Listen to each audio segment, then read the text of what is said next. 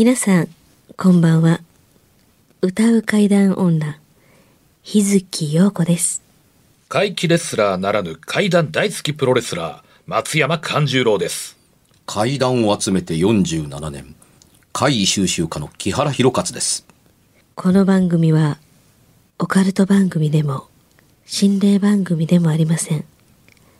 怪異収集家である作家の木原博勝さんが、実際に直接取材した実話怪談を語ります。日本で唯一の怪談専門ラジオ番組です木原さんといえばあの今や伝説の実話怪談本、新耳袋シリーズの作者でもおなじみですよね。他にも、うずしお怪談やつくも怪談といったヒットシリーズも出版されてますよね。その木原さんによるこの世のものではない話、もののけの話、不可思議な話といった実話怪談を季節に関係なく毎週聞くことができるなんて、怪談マニアにとっては夢のような話ですよね。夢どころか悪夢よりも素晴らしいことですよ。それでは、あなたが最後まで無事にお聞きできることを祈ってます。怖い水曜日、存分に味わってください。今日は？2月の10日ですね。2月の10日、はい。節分も終わり、うん次の週でございます。そう、あと4日であら。セントバレンタインそう今年もやってきますイブ、ね。イブ、イブ、イブや。そうそうそうそうそうあねの放送そしてこれを収録している時がまだ1月なので、え言うてる割にはピンときてない、まあ、もらえない。ね、タイミング的にもらえないですまあ、ね。送ってくれるはいいんでしょでも。さん送ってください。ね、あなたたち送ってくれるはいいんでしょああの、ファンののチョ方からコでなくては。も大丈夫なので、ええあの食材を曲当てに 食材あのひひ日持ちするあ日持ちするやつ。ものをね生もの以外ってやつ、ね。あ、そうですそうね。そう送っていただけたら、じゃあねで何を言わせんねんという話、ところどんだけチョコ欲しいねねん。いやまあチョコもね、好きなんですけれどもね、うんまあ、あの、インスタントラーメンとかね。あそうですねそれ全然バレンタイン関係ないあ、でも怖いもんが欲しいですよ。曰く因縁付きのもの。ああ、いいですね。それはディレクターでお願いします。はい。ねそれは全部、はい、ディレクターに全部。これを放送しされてる時に配信じゃなくて放送ですね、はい。放送されている時にねなんかこうねセセントバレンタインデー4日前ですよって騒いでる無邪気な大人がいますけれども、これ過去からの放送なのでそうですよ。未来に向けてね。えー今日あの、現時点で収録している、えー、18時37分時点で、東京都の感染者970人、神奈川県がそれに迫る勢いで、あの、900人台に、あの、上がってきたっていう数字だったりするんですよ。一体これが放送されて、えーいる時、2月の10 10日は、あ本当にね、どんな数字を叩き出してるのかなと思うと、それは怖い。怖いですね。で、これを分かりながら、分かっていただきながら喋らないと、そんなのんきなことをではしゃいでる状況なのかっていう空気になってたら、どうしようかなとドキドキするみたいな。一応、まあ、現時点では、あの、緊急事態宣言もえ、えまあ、うん7日までってなると、そのまま行ってれば終わってるそうはずなんですけどね。それもどうなってることやらという。か階段ってね、やっぱりセンシティブにこんなことばっかり言うてなんでかっていうとね、やっぱりね、一歩間違えると、あのー不謹慎やって言われそうな気がするんまあジャンルがジャンルだけジャンルがジャンルまあ、死を取り扱ったりしますからうんね。だけに。で、あのー不謹慎だからというのって、階段って、ね、だから僕、あの、例と結びつけなくてよかったな、この世ならざるものっていうね、なんか、したかみそうな形で言い続けてよかったかなと思わんでもないのは、あの、人の生死観に近しい話をこんだけやってると、あの、COVID-19 感染拡大で亡くなられた方多いでしょ、ええあの本当に思うんですよ。これまで因果関係で、あの、人の死と階段とを結びつけるということばっかりやってきた過去というのが、階段の世界の、のあの、歴史的にはあるんですよ。うん。で、あの、おおむね入り始めたというか、僕らは戦後の人間なので、戦時中に人がたくさん実際に亡くなられるとき、亡くなられているときにどんなことがあったのかという体験がありません。で、一度に人がたくさん亡くなられたというのは、それこそ、あの、阪神淡路大震災とか、東日本大震災みたいな、いわば、あの、局所で起こったという災害で亡くなられた方というのは、局所の方にしかわからない。えーだから、そのね、あの、災害の話書かないんですか災害にまつわる話書かないんですかっていうと、僕は書く権利はないと思うんですって、安全で何もなかったところにいる人間が、あの、どう訴えればいいのかというのを分かりかねますっていうところだったり、するから、体験された方が体験された土地で、あの、収集して書かれるのが、まあ、ベベストだと思うんですよ。で、あの、日本全土とか、世界でこんなに人が感染拡大で亡くなるということって、あの、第一次世界大戦の最中にあったスペインインフルエンザ以来なかったことなので、近世に近代に入っては。えで、こんなに人が亡くなられてるんだったらって、やっとここにたどり着くわけですけど、あの、理屈上、人が亡くなられてることと直結する階段というふうに、仮に位置づけてるとするなら、階段の話的なものっていっぱいあるはずなんですよ。まあそうですね。増えてなければいけないはずですよね。うんだから、あの、聞く耳は立ててるんですよ。因果関係は僕はんほぼないんじゃないかと思ってますけど、あの、それでもどうなのと思って、えーえー注意してるんですけれども、あの、特に増えているわけでは、あのーないんですよ。うん。だから、これまで結びつけて、あの、人の死と建物、人の死と土地、いいあの、あの、人の死の後に起こったことっていうのを、やったらめったら、あの、結びつけてしまうと、なるほど、この方が、あの、亡くなられた時に、こういう数々の偶然が重なって、まるでお別れを告げに来たみたいだとか、うん。あの、おまるで、あの、自分を知ってくれ、見えてるかみたいに言ってるかのように感じるだとかっていうのは、すべて読み手側の問題だったりするけれども、重なりつつもある、いくつもある偶然に人は奇跡を見たり、うん。怖いものだと感じたりする世界があったりするんですね。ええ。歯応えが悪いのは、あの、この喋り方に、あの、無関係とも言えないかもしれないけども、うん関係があるとも言えないし、関係があるんだったらもっとたくさん事例があるべきだとも思うし、関係がないんだったらどうしてこんなことが起こるんだろうとも思うし、と、未だ答えが出ないことが多いからです。うん。だから、ただただ、あの、話を集めて、答えは未来に託すしかなかったりするわけですね。ちょうど今のこの放送がそうです。ただただ数字の話はしてるけど、本当のこの状況か、我々もわからないけれども、答えは実は放送の時にあるわけそうですよね。ですね。うんうん。でもこれがずっと続いてえーいくと、あの、人は死の感覚に対して、あの、麻痺をしてしまいます。あの、こんなにたくさん亡くなられてくると、あの、恐れることをちょっとこうね、飛び越えてしまうっていうふうに、で、そうなっては実はいけなかったりするんですよ。あの、センシティブに、あのね、感染に気をつけていただけれればなというふうに、な例えばその、俺の身内やとか近くで死んでる人間はおらへんのやとか、うん。だからあれはそのマスコミが作ったあのフェイクがほとんどやとか、あのーひどい風邪のことをみんな大騒ぎしてるのであって、ほ本当のコロナって実は、あの、あの、悪性の風邪なんやみたいに思ってる人も、あのー中にはいらっしゃるかもわからないですけど、それは多分大いなる、あの、誤解ですっていうふうに。あの、昔は、あのー流行性感冒、いわゆるインフルエンザっていうのが、風邪との分化ができなくって、あのーこれは風邪ではないのだっていう形で分岐して、ちゃんと治療に当たるまで時間がかかった病気だったりするんですよ。インフルエンザもそのものも、それこそ風邪やと思われてた。そうですね。インフルエンザという言葉というかね、それすらもなかったような出始めの。まあねねあの、うん、その通りですね。ずっと昔の話ですけれどもね。うん、でも同じことがまた繰り返して起ころうとしてたりするんですけども、正しく知って正しく恐れましょうというのと、あの、慣れないでくださいっていうふうにずっと注意していましょうね。ただし、あまりにも過敏な注意で、あの、人を注意しまくると、これまた何警察を名乗ってるんですかっていうふうになるのも、これはこれで人の心が怖かったりするので、あの、こういういろんなその勘違いや認めないという怖さ、過敏になりすぎる怖さ、全部人の読み手の心のなせる技だったりするので、階段と近しいもののように僕は感じるん確かに。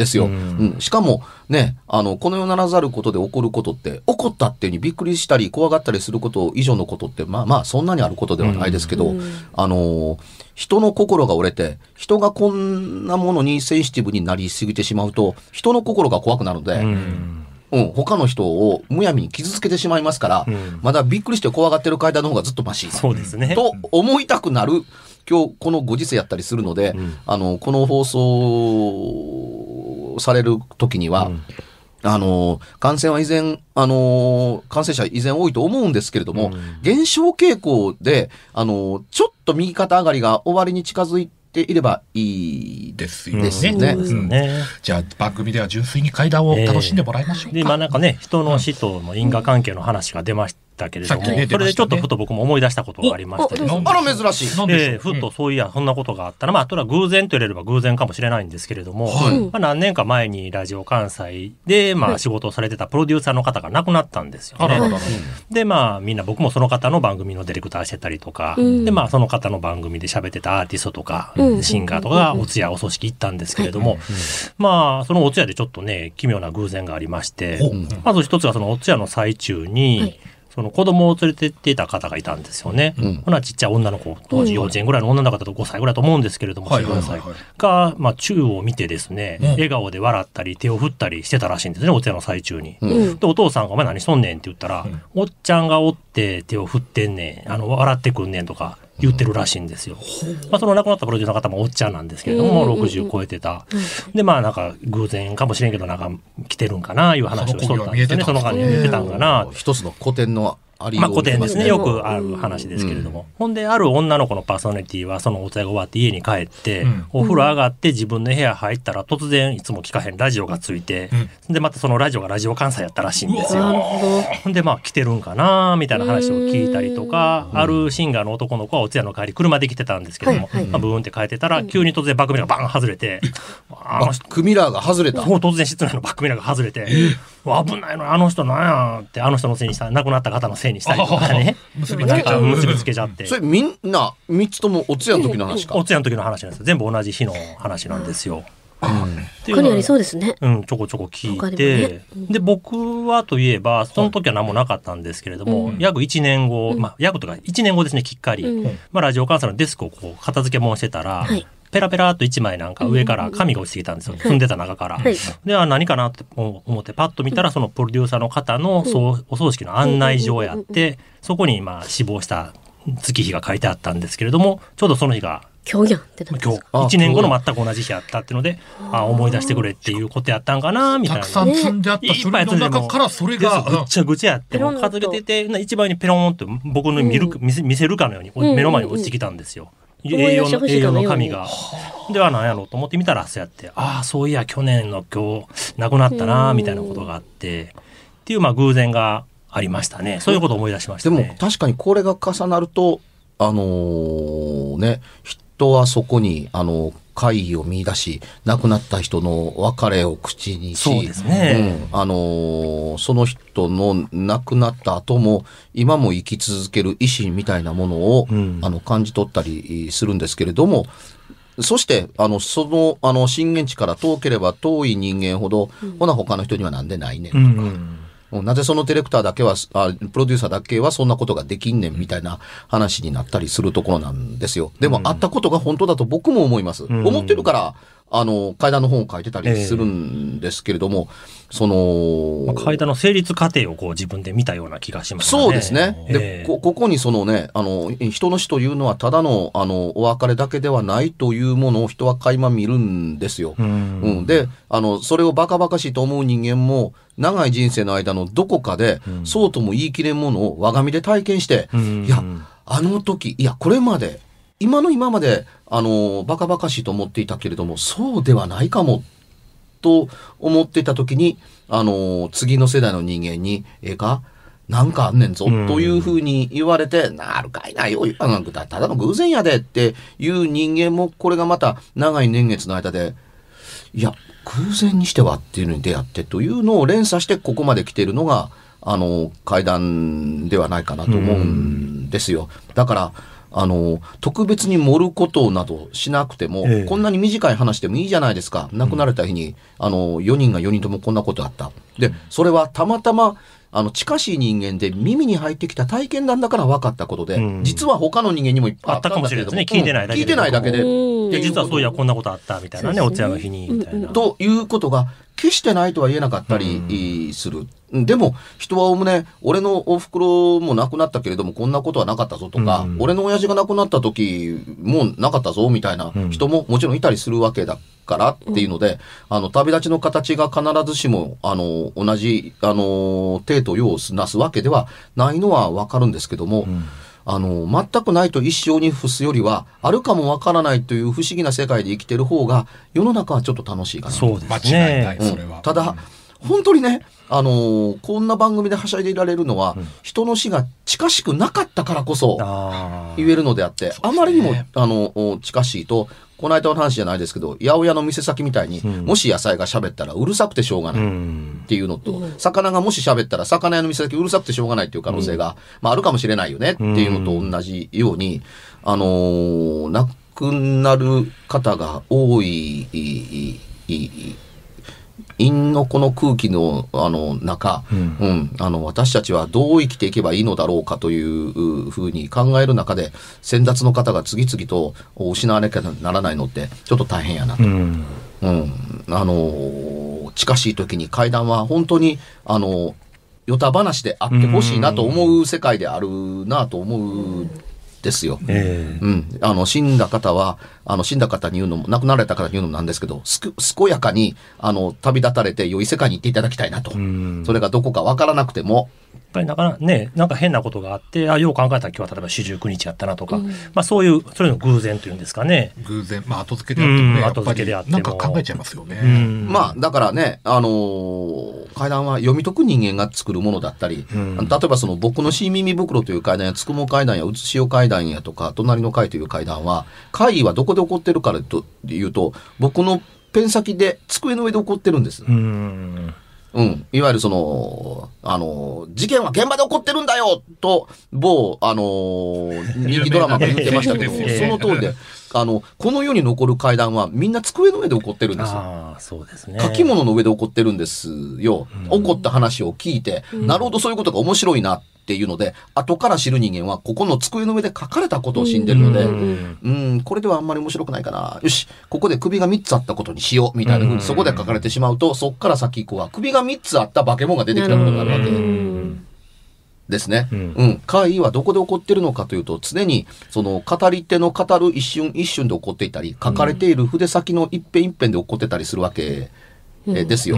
したがって、あのー前にも言った通り、読み手の、の力、あの、聞く技術っていうことに、あの、重きを置かれるうう必要性があるものなんだりするんですけど、あのーなかなか難しい世の中になってきたなとは、あの、思いますけれども、あの、昔よりはオカルト色が随分減ってきたなそうですね、今思えば。なんとなく思うように、なってきました。うん。多分、あのーね、あの、オカルトの、の、おおむねのものの考え方が政治的陰謀みたいなものだとか、にうん、あのー考え方が、そっちが、の流行りに、に、徐々にシフトしていったかなと思ったりします。アメリカの大統領選なんかに見ると、もうつくづく、ん。あのー陰謀論、渦巻く、あの、世界なんだなというところで、あっちの方に行ったのかなと思ったりします。うん。ね、あのーここのとこ宇宙人の話なんか聞かなくなりましたもね。そうんですね。めっきり聞かなくなりましたああね。るあるんでしょうけど、うん。うん空飛ぶ円盤の話もあるんでしょうけど、ううん。ん、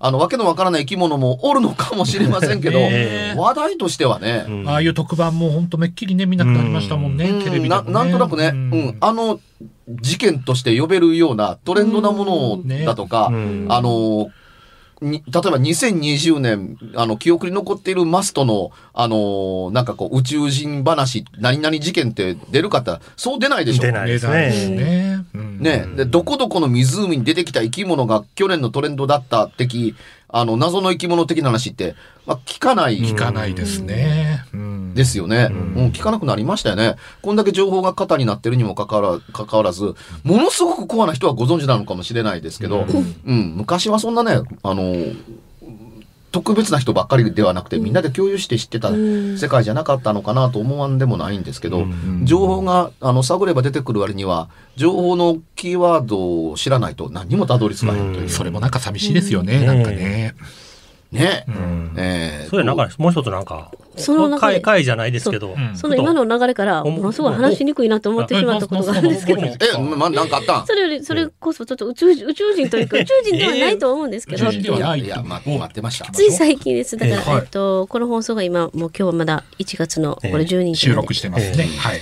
年明けてからなんですけど、年明けすぐに。え、、じゃあ2021年のあ話そうです。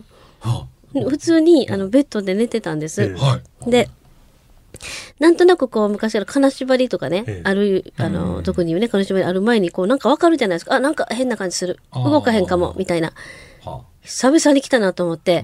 あ、横向いてたんですねえ。え新年早々。そう、久々に来たと思って、あ、もうあかんわ。こ今から動いても動けないわってなったんですよ。そこまで行ったんです。ええたら、急に、それこそ、普通はいつもなら耳元でめちゃ変な声がするんですよ。ええ。お経みたいなあその体が動くはなくなったらですそうか、変なおっさんの声だとかえ、え。今まで話したやつね。えじゃなくてえ、これ初です。えこう自分がこう寝てたらえ、え。そこ、えっとね、もう言ったら、60センチくらい離れたぐらいのえ、え。そこなんですよ。目の前ですか、まあまあ、あの、横向いてるんでそうです手がね。届く範囲ぐらいちょもうちょうど手をこう伸ばして、えっと、手のひらが当たるぐらいのん。ところってわかるんですよ。ええ。目に見えないのに。うん。そこでね、うん。おにゃおにゃおにゃおにゃおにゃおにゃって言うんですよ。でそのおにゃおにゃおにゃが、男それがね、もう、あ私ら音楽用語で言う、 cosmic tone っていう、なんかね、なんかうえっと、どっちかわからんような。ほんまにそんな用語あんのあの、それはあれですね、あの、うん、鍵盤とか弾いた時に出るような音。ええ音のシンセサイザーとからかそういう。えっ、とね、一番近いので言うと、うん。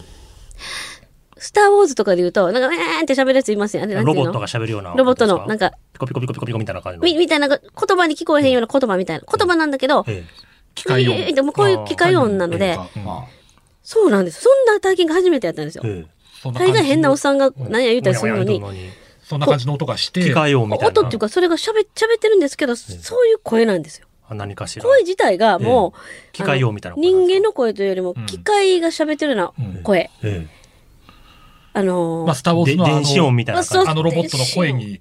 そう、ロボット、一番近いのはそこです。あの、アナログのカセットテープを早送りしたような音じゃない、うん、近い。あ、そう、近い。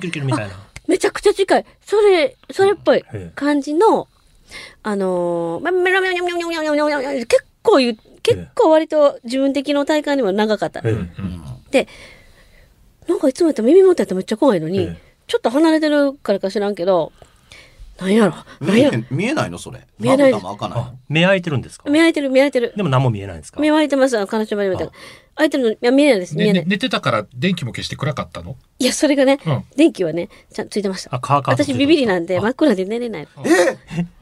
この人明るい中で。結構音つけたままで寝ててんの寝てんの？結構というか、割とオレンジ色のちょっとまあうん、暗い感じのスタンドつけてあまああの豆球みたいなやつってやつ。もうちょっと明るい雨より明るい。まあ真っ暗ではなかったのね。か、はあ。消してもちゃんと自分の頭の上に割と明るいスタンドをつけてで寝てんのに変な音が。そうです。何もないのに。あの夜じゃないです。あの、割割と朝方っていうか、おうとうとな感じで。ええ。で、あの、見えてるけど、えその言ってるもの自体の物体が見えなかった。んです。ええ。見えない。うん。見開いてるけど。えでも、その声があんまりにも、ええ今言ったのも、本当にもう、キュルキュルキュルって早く言ったような、えでもしかもその、電子音のような、ほんま、一生懸命なんか言ってるんですよ。えでも、何言ってるか全く分かんなくて、えなんか、だんだん気持ち悪くなってきて、ええいつも言って怖ってなるのにすぐ、ええ遠いもんやからかしらんけど、ええで、いや、どないしよう、どないしよう、私体動けへん、どないしようって思った時に、えたまたま私の、あの頭先にね、あの、携帯置いてて、ええアラームかけてたんですよ。あの、寝坊したらあかんと思って。ええそれがね、ブーンってなったから、バッって、あの、お取れたんです。体が動いたんですかそう、溶けて、うん溶けた時にはもう,、ま、もう聞こえなかったけど、えあれ何やったんやろうと思って。で、しかもあんまり怖いっていう感じじゃなかったの。気持ち悪い。うん。アラームがかかってなかったらずっとなってたずっめっちゃ怖い。それを思ったら怖いんですよ、だから。あれ、いつまでそれを聞かされとったんやろ？ってで、はっきり聞こえてたわけでしょ？はっきりと。私からしたら、ほんでね、見えてないのにここってわかるっていう、その、ここら辺っていう、ああこの、まあちょうど距離感というか。距離感的なのがわかるっていうのがあって、で、ちょっと木原さんの人で聞こうかな、うん。聞きたいなと思って。いや何を聞くんやねんそれ聞いて。なんか、音の大きさどれぐらいやったんですか？うん。結構大きいよ。今私が喋ってくる。うんうんうん。だそれ、それで多分、あ、このぐらいかなみたいな、多分そういう、ことあそうや、結距離感、音の距離感で多分そう思ったんやと思うわ。でも、何も置いてないしね、そこに。でも本人もわけわからん。そうわけわからん体験で。だから聞いてる我々もなかなか難しいで、ですよね。そんなにこ怖いってなかったんやけど、後々今そうやって考えると、だからそれ、アラームが鳴らなかったら、いつまで聞かされたの？ほんまやね。で、私、私的には、その、もう霊的な話をすれば、そういう怖い方に持っていけば、あれは、なんかのまた金縛りで、霊みたいなのがと思うけど、あまりにも声がなんか、キュルキュルキュルみたいな。聞いてて気持ちのいい音ではないですあ、よね絶。ないですね。不思議なのか。うんなんか宇宙からのメッセージあの用語みたいなのなんですかね。どっちか言ったら、だから宇宙人宇宙人的な方なんかなと思ってもいたり、いや、でもちょっと待てよって思ったり、すっごいこう自分のいつ中で。もはおっさんの声なんですか？普段おっさんが多いです。耳元で言うときはおっさんがでもそんなしょっちゅうないですよ、今までの経験で。おっさんが何か日本語を喋ってるまあみたいな。なんか耳元とかで撮影中にね、なんか聞こえとんやろうとか。聞こえとんやろうとか言うんですね。ね。分かっとんやろっていうようなことがあったけどえ、え。全くわからんのは初そういう怖さじゃない。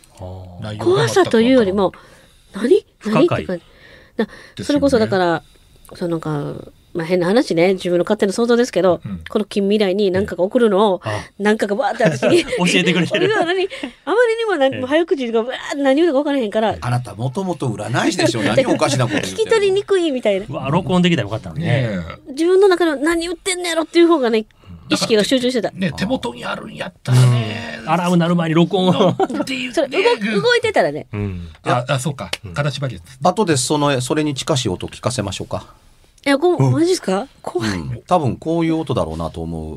え、そんなことやったらどうするんですか？めっちゃ今日から家帰るのめっちゃ怖いやん。多分それちゃいます？ひょっとして。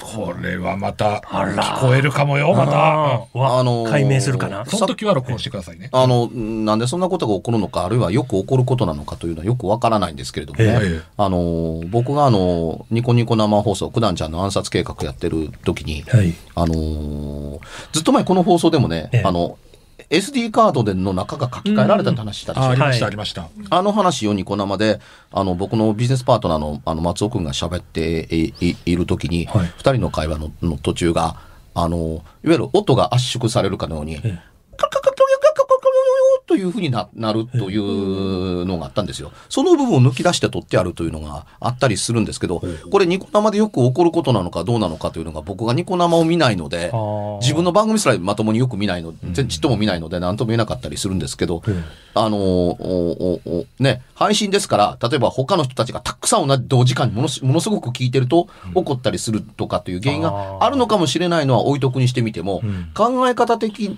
だけ言いますよ。ええ考え方だけにね。あの、デジタルの時代の音では、あの、ないと言いやすい現象だったりするんですよ。これだって、さっきも言った通り、簡単に、に、例えばこういう音っていう形で、あの、アナログの、あの、カセットテープを早回しにした音っていうのが出たでしょ？えあれは、あのーそういう早送りの音っていうのは、アナログの音なんですよ、基本的に。デジタルの音での、あのーあの誤作動で起こることって、あの、聞き取りにくかったり割れたりするブロックノイズのように、うんあ、あ、あ、あ、あ、あそうですねっていう風になって壊れたりする系になっても、あのーね、そんなね、圧縮したかのようになったりはしないはずだったりするんですよ。うん一方、そこの、なんかそんな音声が流れた時、これまでの僕のニコ生にこれはなかったんですよ。おー3年も4年もやっていながら。ええでその起こった日、あの、電話の出演で、りあのー横澤ジョージさんに出ていただいたんですよ。えで、電話越しにその、番組出演したいただいてる最中に、プツッと音が切れるんですよ。えはい。うん。音が切れるんですけど、電話は繋がったままなんあです。あ。音が切れたねっていうので、で、一旦、あの、いわゆる、切れたという表示じゃなくてええ、ずっと、あの、あの、音だけが聞こえないので、一遍切ってもう一度かけ直して、横澤さん呼び出すと、なかなか繋がらないんですよ。うん繋がる場所にいてくださってるのに、ええあの番組との繋がりの関係で、ええ電波がよく繋がるところにいてくださるにもかかわらず繋がらなかったんですよ。ええで、やっと繋がったが、向こうにかかったかなんかだったかな。これも、で、携帯そのものは、マネージャーさんの電話なので、うん余計繋が、繋がらなければおかしいはずなんです。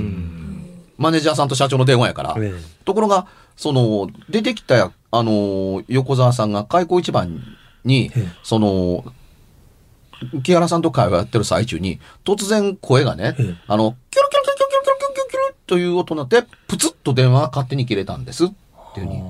この早送りの声みたいなのなんでしょうねって。で、横田さん、あの、会議が終わってから出てくださったので、ええニコ生見てなかったんですよ。驚いてるのは僕らばっかりなんです。ええこの番組見てましたって言ったら、いやいや、あの、会議が今終わったので、あの、電話差し上げたんです。マネージャーの電話にっていう話みたいで。そうですよね。うんだから、こんなこと聞いてるはずがないのに、キュルキュルキュルキュルと突然出して、何を、んだ何の音だこれと思ってたら勝手に切れましたって。で、これがね、2回起こったんです。ええ不思議やね。えで、あの、横澤さんとの電話の内容の、あの、部分のキュルキュルは入ってないんですけども、ええ。僕が松尾君と喋ってる時のキュルキュル音というのは、ええ。あの、抜き出して、あのー取ってあるので、後でね、あのー次回じゃあ聞きましょうか。いや、怖い私めっちゃ。これはそれやったら聞きたいですね。こんな音じゃないの？っていうふうに、あの、ほおん、同じ音であるかどうかわからないですけども、あの、質が同じであるかどうかっていうの、これじゃないのっていうのはできなくないので、あの、日月陽子ちゃんが聞いたら、あ、これやというのか、そうじゃないのかっていうのは、わあ楽しそれをぜひ一緒にリスナーの皆さんも一緒に確認してほしいですね。今今も嫌やけど。ええうんもう覚悟しや。どっちにしろ嫌じゃないですか。だって私。でもこのね、まあのどねーしね、1月の？1日 ?2 日？それが1起こったのが日じゃないですね。いつですか？うん1月の3日か4日ぐらいちゃいます。正月早々からの霊的金箔がないあったという。ですねあったということですね鮮度としてはもうすごいね。うん。あの、2日ではない。あの、体が動かなくなったことそのものは、そんなにこと取り立てて、あのーなんか言い言いたいわけではないから、全然スルーなんですけど、ん。うん、そんなに意識がはっきりしてる中で、あの、耳にそんなに残るっていう話だけでもどうなのかなと思うんですけど、全部ワンセットになって、実は、オチをどう持っていくんだろうなっていうに、話的に言えば、どこで終わるんだろうな。何があったらこれが、あの、ここに無事におるわけですから、うん。ええ。何かが無事に終わったおかげでこうなる、そのきっかけは何だろうなと思ったら、携帯の目覚ましやったっていうところで、うん。ああ、面白い話やなと思う。私的にはだから目覚まし以外はオチがないんですよ。もあそれ。いいですよ全然。うん、というか、だから、携帯の目覚ましが鳴った時に解けてるわけだから、実は、あの、どれほどの長い時間聞いているのか、聞かされていたのか、ね。あるいはどれほどの短い時間のものを長く感じていたのかっていうのっていうのは、わからないんですよ。うん多分、決定づけられたのは、あの、目覚ましの音が鳴った時に、時間感覚が初めて決定されたんです。よ。おそらく。ん。あの、4秒しかなかったものを長く感じているのか、うん、30分聞かされていたのに、目覚ましのおかげで催眠術が解けたかのように金縛りが解けたので、あの、40秒か50秒かもになったのかもしれない。時間感覚そのものは、っていうのは目覚めた人間が決めるので、うん。あの、なんとも言い難かったりするんですけれども、本当はね、5秒、10秒のことをかもしれないですしねもっと長く感じたかもしれないよね。まあこの番組のパーソナリティやねんからね、声出してる人間に声かけたりだとかやね。うんいやえ喋れなかったんですかえイケメンの男を想像するとか。あ声も出ないんですか？固まってるから。じゃあ次回。次週っすね。姿すら見えるから。これから毎回寝るときになんか録音しといてくださいいや。毎日毎日いや、引っ越したいわ、そんなの。いや、これから毎回仕掛けるんだったらば、あの、今ならドライブレコーダー安いあですから。そうですねドライブレコーダー設置しましょう日月日月さん家に怖い。仕掛けて、うんうん。案外って、なんか撮れるかもしれないですよいや、取れてほしいです、うん撮れてほしいですぜひお願いします。お願いします今でもなんか、スマホでもなんか、寝てる間のなんか音とか撮れるやつなんかな？アプリあったような気がするな。録画機能的に言えば、あのーメモリーの問題はあるとはいえ、うんあのー普通の携帯でもできるっちゃできますよ。メモリーいっぱいまでは取れると思います。催眠なんとかアプリみたいなのがあったような気がするわ。日月さんち取りに行きますわ泊まりに行きますわうちに。なんか別な目的がありそうだ。なんか。別の怖さが出てきました、え今。えそれでも日月さんはちゃんと佐々木君守らないとねはい僕は怖いですわ逆不に謹慎やから言うとくけれども、ええこんなんでええんか？あほんまですね ちょっとダメかなまだこれダメかな、言うの？日月さん本当今年は切れてった方がいいよ。本当にマジで。う。もう言われっぱなしやから。今年は切れるぞ 切れる前にこ告知行きましょうかじゃああ、そうですよ。ほんまやほんまや。切れる前に告知いきたいと思います。告知ね。えー、日月陽子はいつもの通り、えー、つに点々、ひらがなで、つに点々の日月陽子で、えー、チェックしてください。ホームページ、SNS もよろしくね。えー大衆プロレス松山座4月4日にですね、公演再開を決めております。松山勘十郎で検索してブログや SNS で出演者や料金などの詳細をチェックしといてください。会場でお会いできるのを楽しみにしております。COVID-19 感染拡大が減少傾向に向かいますように願ってやみません。はい。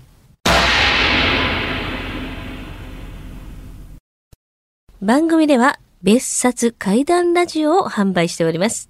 ちょっと普通の地上波のラジオでは放送できない僕の体験を、あの、語っています。二度と本の形でまとめるつもりのない話が入っていますので、ぜひお聞きになってくださればと。どうやったら帰るの？詳しくは、ラジオ関西の怪談ラジオのホームページをご覧になって、ぜひともお買い求めいただければと思います。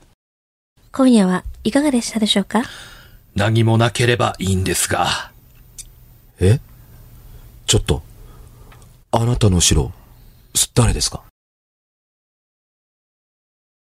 番組では、お便りや感想のほか、あなたが体験した怖い話や、あなたが聞いた身近な人の不思議な体験、また、怖い写真や、曰く因縁のあるものなどもお待ちしています。メールの宛先は、階段アットマーク jocr.jp k-a-i-d-a-n アットマーク jocr.jp ファックスは078-361-0005 078-361-0005おはがきは郵便番号650-8580ラジオ関西階段ラジオ怖い水曜日まで。ぜひ、本物の怖い話を私に教えてください。お相手は、歌う階段女、日月陽子と、怪談大好きプロレスラー、松山勘十郎と、そして階段を集めて47年、木原博一でした。それではまた来週、お耳にかかりましょう。この一週間、あなたが無事でありますように。